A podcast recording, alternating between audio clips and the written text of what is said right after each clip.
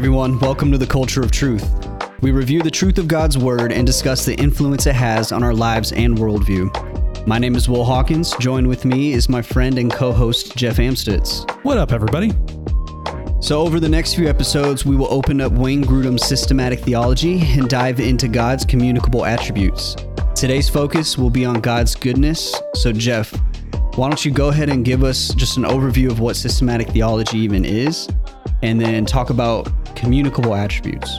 Yeah, thanks, Will. Uh, we, if you've listened to this show before, if you go back um, several episodes, uh, we've talked about various topics in systematic theology, which is just answering the question what does the whole Bible have to say about particular topics?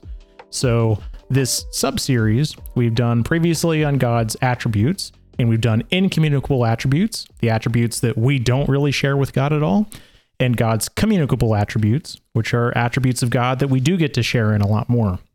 These aren't hard rules, these aren't like lines we're trying to draw, but they are uh, pretty clear conclusions I think we can come to in Scripture. And so, this book uh, that Wayne Grudem wrote called Systematic Theology, that Will and I have studied uh, over the years, is a great way for us to systematize our understanding of something. So today we get to talk about God's goodness, which is a communicable attribute, which means we get to share in in experiencing this attribute with God. Yeah, that's great. Thanks, Jeff. So Wayne define uh, Wayne. I talk about him like he's my my good friend. Uh, Grudem describes goodness as the final standard of good, and that all that God is and does is worthy of approval. And so when we look at this, how how do we answer this question? How is God the final standard of good, Jeff?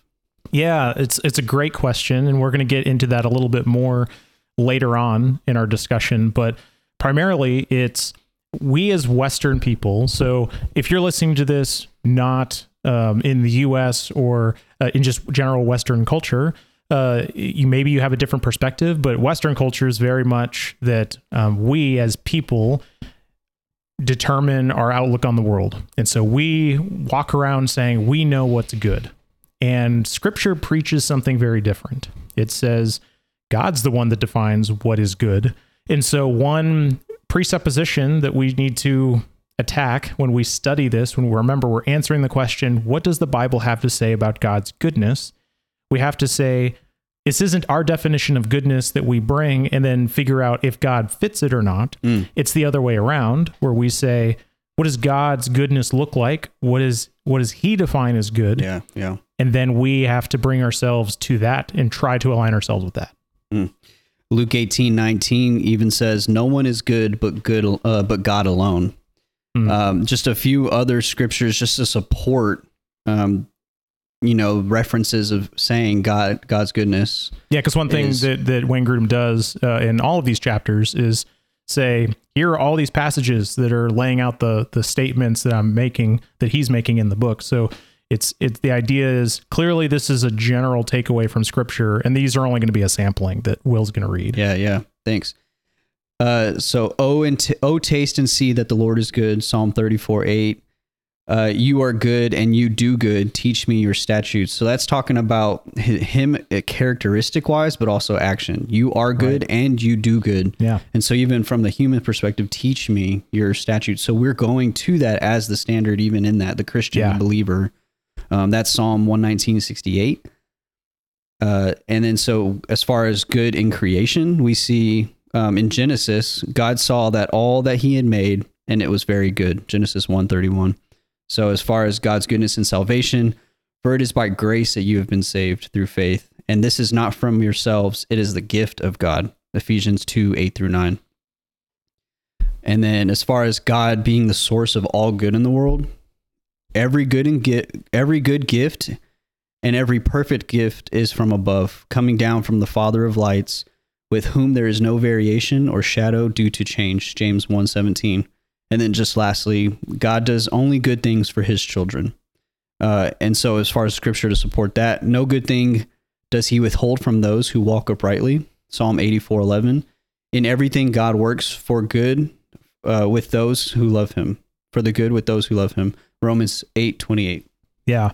And, and we, and again, just a sampling, there's just countless other passages that we just wouldn't have time to sit and go through all of them. But the the sense that we get is God is the one who does good in the world, and we rely on His Word to tell us what those things are because uh, we we rely on God's words in scriptures uh, to be the standard of truth that we measure everything else by. So uh, otherwise, we're just going to end up in this circular argument of I think what I think because it's what I think, and that that is exactly what sin was in the garden. Uh, we Will and I were talking briefly about like where would it be a good point to kind of mention this, but we we think about what is sin, um, and sin in the world is by definition of goodness. Lord is different from yours, and I'm going to follow mine instead of yours. And why that matters here is that's the that's the starting point that we all have. When we come to the scriptures, it's with a heart that's saying, I really think my definition of good is the best definition of good. Mm. And so we have to, you can even go back. One of our first series on this podcast yeah, was yeah. Doctrine of the Word, where we went mm-hmm. through why is this the authoritative and it's clear and it's sufficient and it's necessary for everything for us to understand about God and salvation and his goodness and all of those things. And like go listen to those episodes if you want a further discussion on that. But that's the core perspective that we're starting with when looking through God's good. So again, just a taste of scriptures, but um, very much God is the one who defines what's good, and He's the one that does it in the world. Yes, yes, I love that. I love that you mentioned, and you go all the way back to what. Why do we even believe that the word is uh, true and right, and the source of where we do need to get wisdom and um, hear from God? Yeah. So I'm glad you went there. Uh, so, how is this attribute communicated or imparted to us, Jeff? The idea of there is good and bad is something that every human being has a, a sense of. Mm. This is not something you would ask someone like, yeah. "Is there good and evil in the world?" The answer is just yes, and uh, the, that's like a, a general truth that even people who are blind to God, people who have no concept of God, of no relationship with Him, no awareness of Him in the world, their hearts have been darkened. Even they will still say there is a concept of good and evil in the world. Um, and so the the the idea of it being a shared attribute is this this idea that it's simply the idea of us as a being having a concept of there's things that are good and things that are not mm. is something that came from God because He had it first. Yeah. He was identifying good things and and bad things before we even existed. So when we came into existence and got to share that, um, he he literally that's us being an image. We talk about us being an, an image bearer of God. And when people look on us, they should see God's attributes. And so one of those things is yes, you're going to see beings in the world say there are things that are good, and there are things that aren't good, and that's a way you can reflect uh, who God is and the idea that the only way you're going to actually truly reflect who God is is when you align your definition of what is good with Him. Yeah, yeah. Wayne uh, Grudem in his book says God has given us some reflection of His own sense of goodness, so that when we evaluate the things in the way God created us to evaluate them, we will also approve what God approves and find joy. He says delight in the things that delight Him. Yeah, amen to that. So would how would you kind of rephrase that sentence? I know you it probably will restate some of what you just said, but kind of consolidate the two if you can. Yeah. Um, so this this you know excerpt from the chapter uh, says so when we evaluate things in the way God created them to in the way God created to evaluate them. So when we say I'm going to try to view this God like you do, mm-hmm. um, if you bring yourself to that point, so if, if you go from I don't care about what God thinks to I care about what God thinks, you will find yourself being transformed by that. That is one way that God's Holy Spirit changes your heart and and gives you a, a new eyes to see, new ears to hear about what is good in the world. And that change is for your good, interestingly enough. Yeah. So that's why you will find joy and be brought more joy and bring more joy into the world when you align with those things. Because uh, to delight in God is to be the perfect version of joy you could ever experience. Mm. What's the John Piper quote? God is most glorified in us when we are most satisfied and joyous in Him. Mm. That kind of that makes me it reminds me of that in the last part of that sentence find we find joy in the things that bring him joy Yeah. um, and i think that is because of that heart change right that the way we our minds are renewed our hearts are transformed Yeah. so we start looking to the things that he approves right and filling ourselves with those things Yeah. it's going to start taking root Right. and that fruit that comes from that is going to look a lot different than it did before Yeah. we're going to enjoy those things. I enjoy a lot of things uh, now than I than I did before. My my uh, definition, I get, I think even of enjoyment just looks a lot different because it's not it's not by my own standard, right? hmm So even goodness is not not what my definition of goodness might have been uh, before I was really a follower of of Jesus. Uh, excuse me, of Jesus. Yeah. So, yeah. It's interesting. Uh, okay, so some application now. How do we, how do we kind of make sense of this for us? Like, how do we apply this in a, especially in a world that's like they have their own standard. Of those who don't believe in Christ, and we'll get into some objections here, some kind of counters to God's goodness. But how does this doctrine impact us? How does God's goodness Yeah. impact us? Um, when you think about people trying to make an impact on the world, whether it's the world trying to worship yet another idol or itself or something that isn't God, uh, or it's Christians trying to say, well, I want to have an impact on the world, pretty much everyone is operating from a perspective that what they think they're doing is good.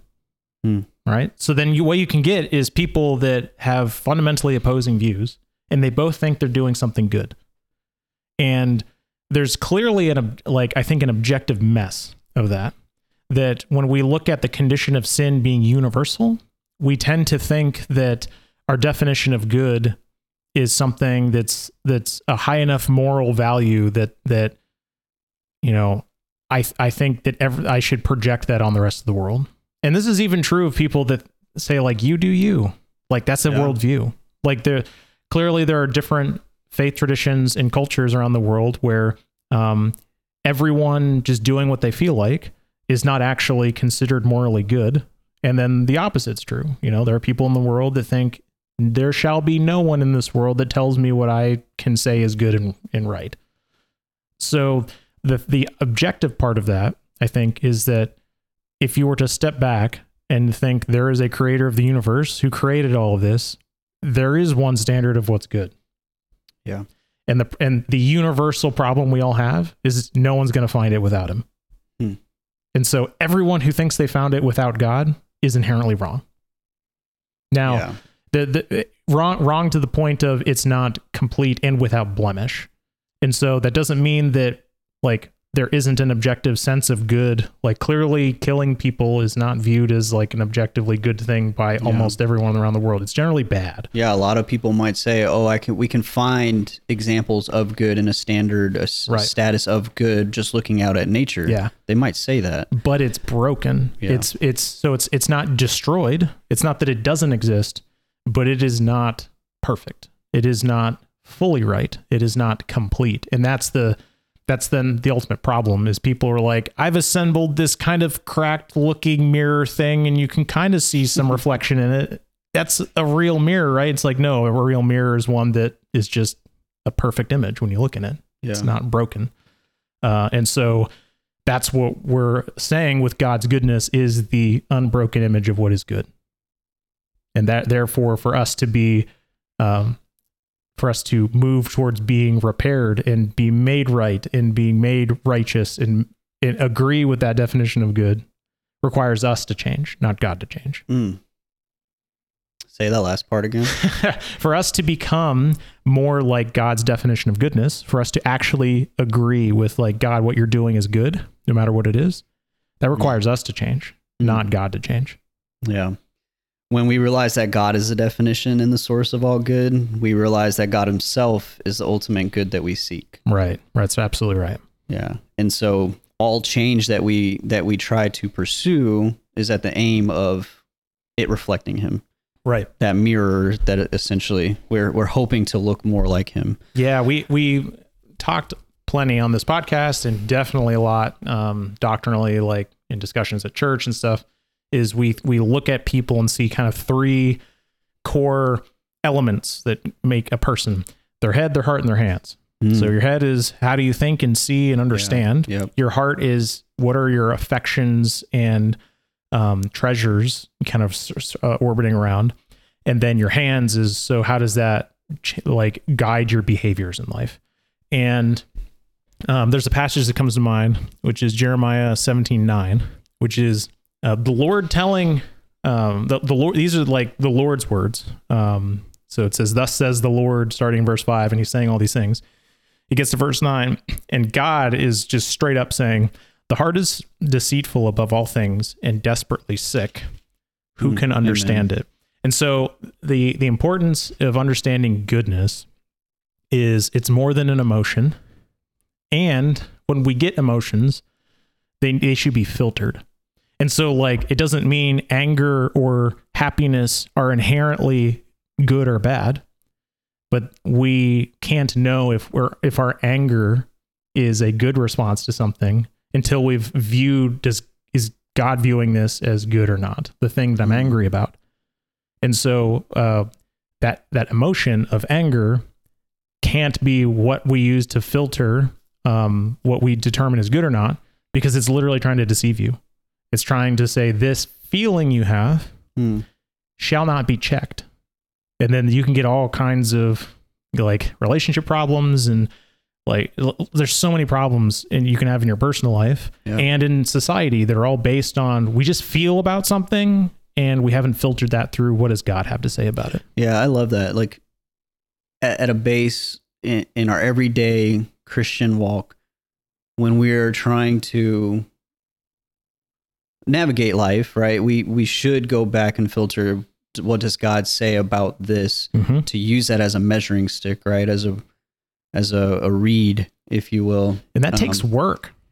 Yeah, work and discipline and intentionality, right? Yeah. Like there are those spiritual disciplines that you that help us to do that. But I guess my question with that is what do we do when there are there isn't a very clear answer as far as like a, a measuring stick? Mm. to compare ourselves to when if scripture doesn't specifically speak to a, a certain scenario what should we do yeah there's there's a couple of things that come to mind one is um, the, the, first passage that comes to mind is uh, is James 1 um, and I'm I'm turning to it now because I would rather just read it word for word than summarize it incorrectly. Yeah. Um, but it's a passage that I think a lot of people probably heard, and just this this has to be like a a reflex um, and it's not, I, I don't always get that right, but this is the reflex that I hope I have when it's not clear. Uh, James 1, starting in verse 5. If any of you lacks wisdom, let him ask God, yes. who gives generously to all without reproach, and it will be given to him. But here's the key, starting in verse 6 But let him ask in faith, with no doubting. For the one who doubts is like a wave of the sea that is driven and tossed by the wind. For that person must not suppose that he will receive anything from the Lord. He is a double-minded man, unstable in all his ways. So the it, as much of a cliche as it sounds. It's pour yourself into the word because there's probably scripture that's actually relevant that you just don't think's relevant. Hmm. To actually sit and meditate on like what what do I actually think Jesus would do in this situation? What do I actually think the scriptures, the the gospels, epistles, even narratives in the Old Testament, like what what is actually said about this thing that I think the Bible is silent on. And it's yeah. less, it's probably less silent than you think. Now, I know your question was probably, correct me if I'm wrong, is probably rooted in, I want like a 10 commandments type, just do this, and that's the right or wrong answer. I think a lot of people would, would yeah. want it that way. Yeah. Uh huh. And here's the, here's my favorite response to that. That's what the Pharisees did with Jesus over and over and over. Hmm. So in my Bible reading, even today, I was in Mark 11. And the Pharisees wanted to trick Jesus and ask about who gave Jesus authority to do stuff. Hmm. Um, so he's like performing miracles and preaching and claiming all kinds of things. And Pharisees, who are like the top dogs, were like, well, our power matters to us, and our faith is how we can like enforce our power structures and be important in society were threatened by Jesus, rightfully so. Here's what it says in verse 27 all the way through the end of chapter 11 in Mark. And they came again to Jer- eh, and they came again to Jerusalem. And as he was walking to the temple, Jesus, uh, the the chief priests and let me say it again. And they came again to Jerusalem. And as he was walking in the temple, the chief priests and the scribes and the elders came to him. This would be Jesus. And they said to him, By what authority are you, authority are you doing these things? Or who gave you this authority to do them? Jesus said to them, I'll ask you one question. Answer me, and I will tell you by what authority I do these things. Was the baptism of John from heaven or from man? Answer me. and they discussed it with one another, saying, If we say from heaven, he will say, Then why did you not believe him? But what if we say from man? They were afraid of the people because they had held that John was really a prophet. So they answered Jesus, We do not know. And Jesus said to them, Neither will I tell you by what authority I do these things. now, the the the one of the takeaways I have in challenging Jesus' authority there is the reason you keep asking over and over this plain question is because you just want to keep denying it. You have so much of scripture that says, I am the Lord. There are no other gods that ever exist. There are things you make up. It's just me. Worship me. And so love me first and love people. That's what I command you to do. Then thousands of years literally go by. And what does Israel do? A really bad job at those things. and then Jesus comes along and says, Listen, I'm going to show you the way of life, uh, the way to walk in righteousness, because you clearly didn't get it for thousands of years when you were trying to do it yourself. And he performs miracles, and he's like, "I'm the Son of God. I'm here to redeem the world." And they're like, "Hmm, by whose authority?" And he's just like, mm. "I'm done talking to you because mm. clearly, clearly, you don't want to accept it. You think you can just reason your way out of it by asking more questions. The the plain fact is, Jesus is the Son of God." who came to earth to die for your sins because you are unable to be righteous before God on your own. Straight up. So the the the, the point I'm driving home is that there's there's a certain point that it's you keep asking for does the Bible say X, Y, or Z about the specific situation I'm in? It's search your heart, get your heart right with God, then and then ask God, what should I do? And he'll tell you. It's as simple as that. Mm-hmm. And if if you're like, but scripture's silent on X, Y, or Z, it's because of your hard heart.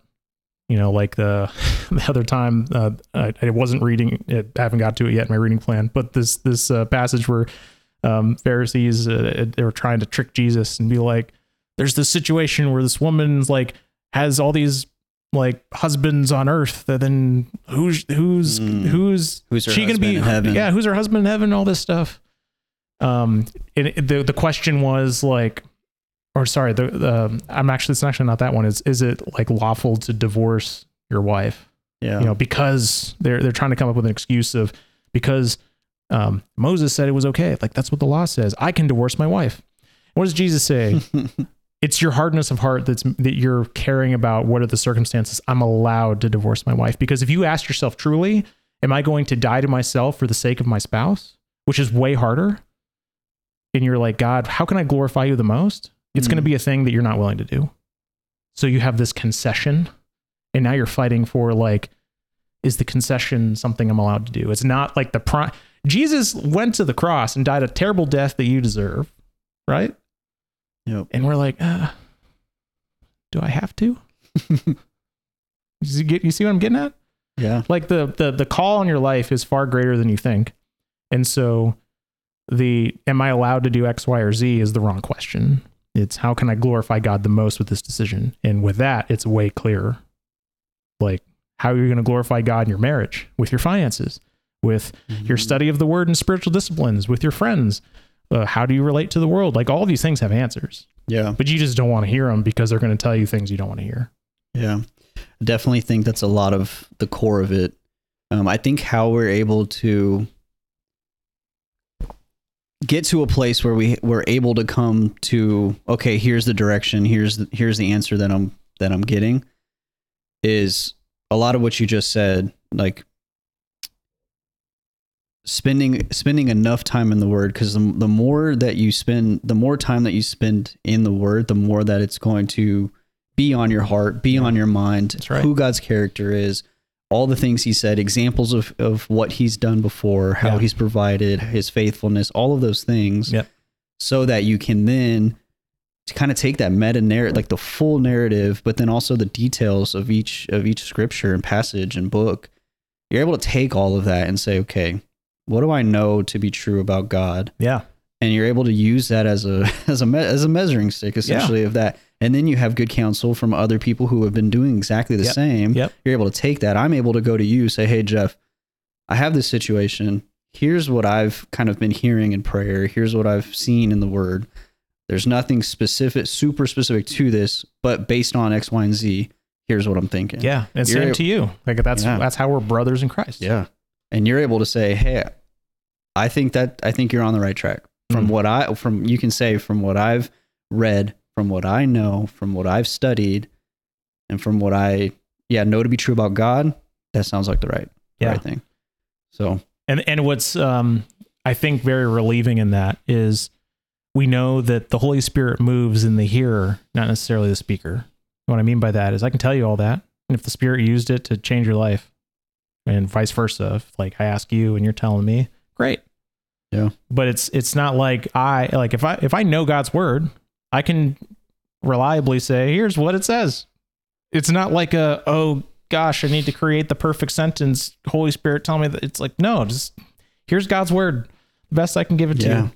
And I think along those lines, like one of the ways that I that I look at this, like how the question, how does it this doctrine impact us? I'm Mhm. like, oh, it it gives me when I'm thinking, okay, God is good. He is a source of good. Everything He does is which uh, it's right here, and we know in we know that in all things God works for the good of those who love Him, who have been called according to His purpose. Romans eight twenty eight. Yeah, So I can look at that and I'm like, I can trust that what he is doing, good, like what I might perceive as bad, hard, tr- struggle, whatever, all the good things, like he's using all of these things for my good. yeah. Um, And and you know we have in the notes here right above it Proverbs three, which is right in the same thing. Trust, in the Lord with all your heart and lean not on your own understanding. mhm. In all of your ways submit to Him, and He will make your path straight. That does not say don't try to understand. It just says don't move only because you've figured it out. Yeah. Usually His word's pretty clear, and us figuring it out is like I have to know the why and the how, Mhm. and all, it's like just Yep. do it. Yeah. I, I kind of had this visual right now to where he said, and I will make your path straight. So we're taking these walks in faith that might be a little stumbled and a little crooked here and there. And then he, over time, just starts smoothing that path out. Yeah, And we're able to go. and, and it And there's a million paths. We take, we pick. There's a fork in the road. We pick one. There's another fork in the road. We pick another one. There's Yeah. a. It just continues on and on Yeah. and on. So we have to have something to rely on yeah. and trust in and believe in that's going to be solid and firm and and right. and and that and relying on God's goodness gives you confidence that if I did step in the wrong Yeah. direction, that He's going to be good and be like, no, here's the direction I want you to go now. There's a there's a there's a faith to take the step, and there's a faith to say the next step after that will also be just as much corrected as this first one was. And if we decide to even taking that further, if we decide, man, I'm going to turn back around a little bit, there's there's goodness in God's discipline for Yeah. us as well, just Yeah. like there is with the Father and their Son. Yeah. The, the the most important part is every step of the way say, God, what do you what do you declare as good? And am I aligning with that? If if that is the center point of your decision making in this life, Yep. you are going to be met with Jesus saying, "Well done, my good and faithful servant." Mm. Come on. We we can look at His goodness and say, uh, and we can give thanks in all circumstances. right. We can Absolutely. say, God, this really crummy situation is happening right now. Um, or I just I sinned and I've fallen short, but I'm going to give you thanks because Yeah. I know that I, I know that you rescue me yeah. and you bring me back Yeah. every time. Every time. You come and seek my heart. That's right. So I love that. Uh, so I feel like when we jump, we when we look at some of these objections, you've kind of talked about like the whole topic of we we should be able to decide what is good ourselves. Like Hmm. people might say we have the right to decide what is good and bad without always following God's approval or even needing it. yeah. Um, th- we think that we can make our own choices, and you you highlight you kind of touched on okay the reason why we need one central source of truth is because if we don't, we have um, like millions and millions of people deciding what truth is. It just doesn't work. There's Yeah. a there's a natural flaw in that. yeah. So Yeah. people on the counter are just like a lot. We don't want like even with all the different cultures and beliefs and religions and all this stuff. They're just like, well, with all of that in their minds, they're how can one thing be true? Yeah. it's uh, is there actually an objective reality? It, Yeah. that, that's is that's, there that's an the thing- objective truth? Yeah. That's the things that super convinces me is um, I look at things like physics and like the the physical world and like that that God created he arranged creation in a systematic way. It's not like, you know, a plane doesn't work when you try to take off from South America, but you go to North America and suddenly it can fly. Like that's not a thing. Like air the the, the, the physics of air going over a wing is the same Mm. it's it's that that is a shadow of a truth that is God's the only God. And literally the only other gods that exist are the ones we make up, which means they don't actually exist. Hmm. So and that that God can be like I declare myself to be a god by saying there is no God. You know, Hmm. that even cover, covers atheism because you're just basically saying you're- I know better than the person who created me to say that person doesn't exist. You're like, No. God, you're dead to me. And it's always comes back to the same thing. It comes back to the exact same train of thought in the garden in Genesis 3 when the deceit is God really didn't mean what he meant. You're like, yeah, I guess not. I guess he's holding out on me. Mm. If God were good, he would have done X, and then you just say literally anything. Yeah. And it's just that is you just saying, God, I disagree with what you define as good.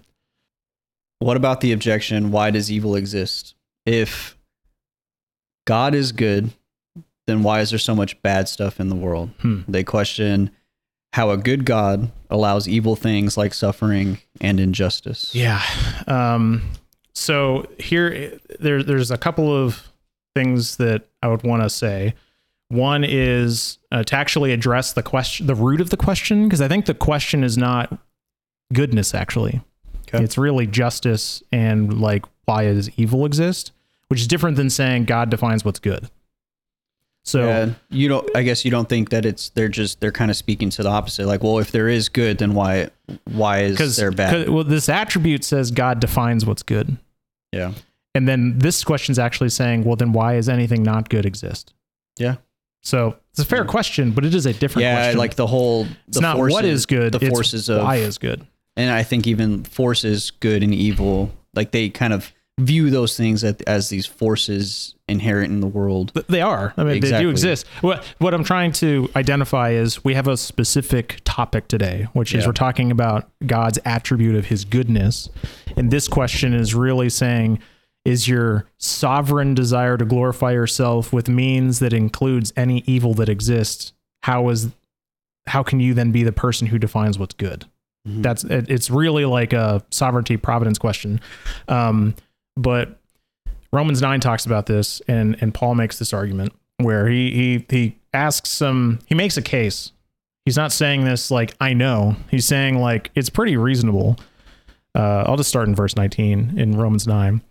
You'll say to me then, why does he still find fault? You know, for me sinning, even though he knows that like he's involved in it. For who can resist his will? Verse 20. But who are you, O man, to answer back to God? Will the will what is molded say to the molder, Why have you made me like this? Has the potter no right over the clay to make out of the same lump one vessel for honorable use and another- for dishonorable use? Here's the case that Paul makes right here, starting in verse 22. What if God, desiring to show his wrath and to make known his power, has endured with much patience vessels of wrath prepared for destruction, in order to make known the riches of his glory for vessels of mercy, which he has prepared beforehand for glory? Mm. And the, the case being made is if you ever if if you say God's a wrathful God and then had zero evidence of that, how would you truly know that? What we can do is understand because of the age we're in, the God's wrath is real. And then when we get to judgment day, it's like, oh, it's really real. Right. That judgment only can exist because it was shown. God has got to judge something. And what what does that judgment do? It show it in his goodness reveals more about him. We say, God, I want to enjoy you more. And so I want to know you more. To actually know some of those attributes requires some contrast. Something to show that against. And that's what that's the case that Paul makes there. Saying if you're going to know what mercy is, you got to have vessels that need mercy. Mm. Yeah. God shows no mercy to any angels, in in the same way he shows mercy to us because angels that fall they don't come back. Right.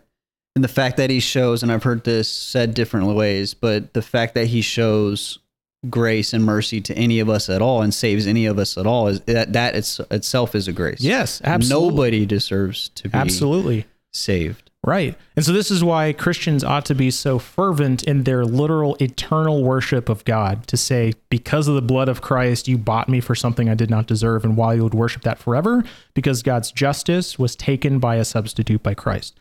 And if that isn't God's goodness, I don't know what else is. Yeah. No, yeah, yeah. I love that. And God God himself, uh, there no evil can exist in God, right? He would right. not be God if that's the case. So so him, him, I think people can wrestle with that and have a hard time with that too. Is okay. So if evil exists in the world, then where did it come from? Mm-hmm. I don't. I don't necessarily have the right answer yeah. for that. I, we are we are sinful itself. So I, I think I wrestle with that. Okay, God created us, but the the fact that even He allowed Satan to come into the garden and tempt Eve and yeah. allow that even dynamic to happen and allow for us to even have that choice to then be like, why any yeah. of that yep. when it could have just, that never could have happened. I, I don't know. I don't have the answer for that, but, um, I know what, what, what, we can be slightly more specific that we can know that evil, evil was a result of something that came from God but what scripture never does is say that God is the one who does yes. the evil. And, he, and that's a very important distinction. Yes, he allows for that to happen. Yeah, he created beings capable of making evil. Yes. And sustains creatures that do evil, but it has a sufficiently high moral purpose of his goodness that comes out of that such that the creation can understand and see more of God. Yeah and and literally the creation saying, "I don't like it," is mm-hmm. the very evil that God is judging with His justice. Yeah, He God created creatures. God created humans with the ability to to choose, like the with the freedom to choose, and their choices contribute to the existence of evil. Yeah, the, God Himself didn't create evil. Yeah, the evil. Well, yeah, the I it, literally the statement I said is the strongest thing we can say is that Scripture says God created everything, He sustains everything, and is sovereign over everything. Therefore, He has He He is the one who directs all of creation from the smallest things to the largest things. Yeah. So there is a direction of that, but He is not. Cons- he He is never uh, culpable for evil in a moral sense. That's crazy to think of. But um, there's a, the the the most specific thing we can say is God's attributes being on display for creation more fully is more important than not having any evil at all. And all of this is wrapped up in if you hear my voice and you're like, I'm wrestling with this, be like, understand you have the ability to repent by saying, Jesus, I want to follow you and accept this free gift of grace. Yeah. Like the the weight of of all of creation wrestling with this is not doesn't have to include you. Like your your participation in this yourself is your decision to follow Christ. Cuz that is that is the salvation that that Jesus came to to give freely. Hmm. The old the ultimate goodness that right. was ever demonstrated. Right. A good far a goodness far because remember this life is very temporary. It's yeah. going to be what maybe 80, 90 years long for people. Mm-hmm. I mean, sometimes much shorter. And literally, the eternal consequence is the one that will take very little time to understand. Oh, now I get why I was supposed to consider this life short. Because if you consider this life the only one that's going to happen, then your eternity is going to face a consequence of that. If you yeah. view this life as short and the one that, that lasts infinitely long is the one that's more important, then yeah, there's a lot of evil in this world, but there's uncomparable amounts of goodness that come later where there there won't be evil. Yeah. There is a time for that. It's just not right now. Man, Jeff, that's good. That's good. Uh, so much to be taken from from this this section of this book, the just God's goodness. So looking forward to to what we can get into next time. But that's all we have time for today. So thank you all for listening. We hope that you are encouraged and equipped in truth.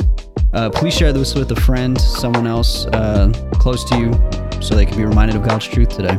So, as always, thanks for listening to Culture of Truth podcast. Until next time.